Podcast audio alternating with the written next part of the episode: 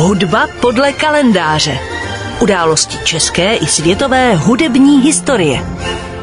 Dnes si v hudbě podle kalendáře připomeneme irského hudebního skladatele, klavíristu a pedagoga Johna Fielda. Ten se narodil 26. července 1782, tedy před rovnými dvěma 40 lety a jeho význam tkví především v tom, že je považován za otce nocturna, tedy hudební formy později hojně využívané například Friderikem Chopinem, ale i Brahmsem, Schumannem či Listem. John Field se narodil 26. července 1782 v Dublinu do hudební rodiny, která mu dala základy hudebního vzdělání. Poté, co se Fieldovi přestěhovali do Londýna, studoval Field u Mucia Clementiho, pod jehož vedením se rychle stal slavným a vyhledávaným koncertním pianistou. Jeho prvním významnějším kompozičním dílem byl klavírní koncert číslo 1, který měl premiéru v Londýně v roce 1799, tedy ve skladatelových pouhých 16 letech.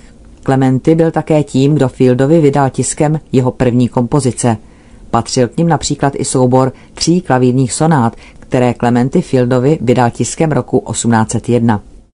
V roce 1802 Field a Clementy opustili Londýn a odjeli pracovně do Londýna, odkud přejeli do Vídně, kde Field absolvoval krátký kurz kontrapunktu pod vedením Johanna Georga Albrechtsberga a setkal se tu i s Ludwigem van Beethovenem. Na počátku zimy se oba přesunuli do Petrohradu. Field byl ohromen bohatým kulturním životem ve městě, rozhodl se tu zůstat a díky Klementyho přičinění získal učitelské místo se slušným honorářem. Netrvalo dlouho a Field se aktivně zapojil i do koncertního života ve městě a stal se i členem nově založené Petrohradské filharmonické společnosti. V roce 1805 se Field vydal na koncertní turné po pobaltských státech a následující rok měl svůj první koncert v Moskvě.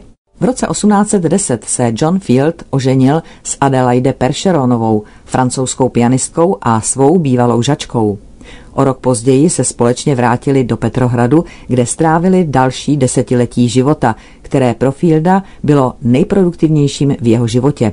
Publikoval řadu nových kompozic, vydával rédice starších děl.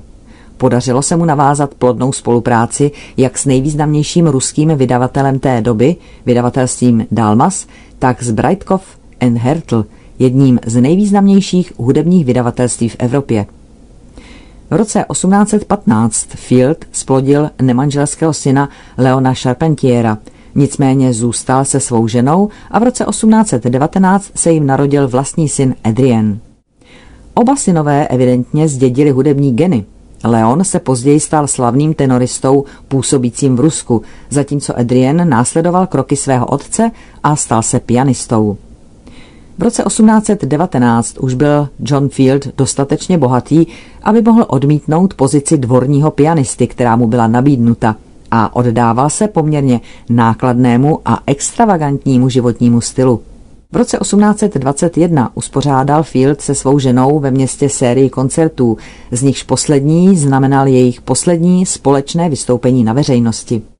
Adelaide totiž brzy poté Fielda opustila a vzala sebou i syna Adriana a pokusila se o solovou kariéru, která ovšem nebyla nijak zvlášť úspěšná. Field naopak zůstal v Moskvě, pokračoval v koncertování a vydávání své hudby. Nicméně v polovině 20. let 19. století se Fieldovo zdraví, a to částečně i v důsledku jeho extravagantního životního stylu, začalo zhoršovat. Od roku 1823 začala upadat i jeho kariéra koncertního pianisty. Koncem 20. let 19. století už bylo jasné, že trpí rakovinou konečníku a odjel do Londýna vyhledat lékařskou pomoc. Přijel v září 1831 a po operaci nějakou dobu v Anglii zůstal. Koncertoval zde a setkal se tu i s řadou významných osobností, například Mendelssohnem či Mošelesem. Po sérii koncertů v různých evropských městech strávil John Field v letech 1834 až 35 devět měsíců v neapolské nemocnici. Poté uskutečnil ještě tři recitály ve Vídni, po nichž se, a to i se svým synem Adrienem, vrátil do Moskvy.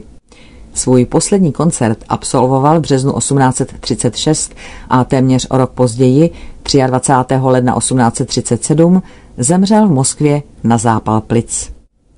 John Field byl jedním z prvních čistě klavírních virtuózů a jeho styl a technika nápadně předjímali Chopinovi vyjadřovací prostředky. Jako skladatel se nejlépe uplatnil v kratších skladbách, v nichž uplatňoval expresivní melodie a nápadité harmonie.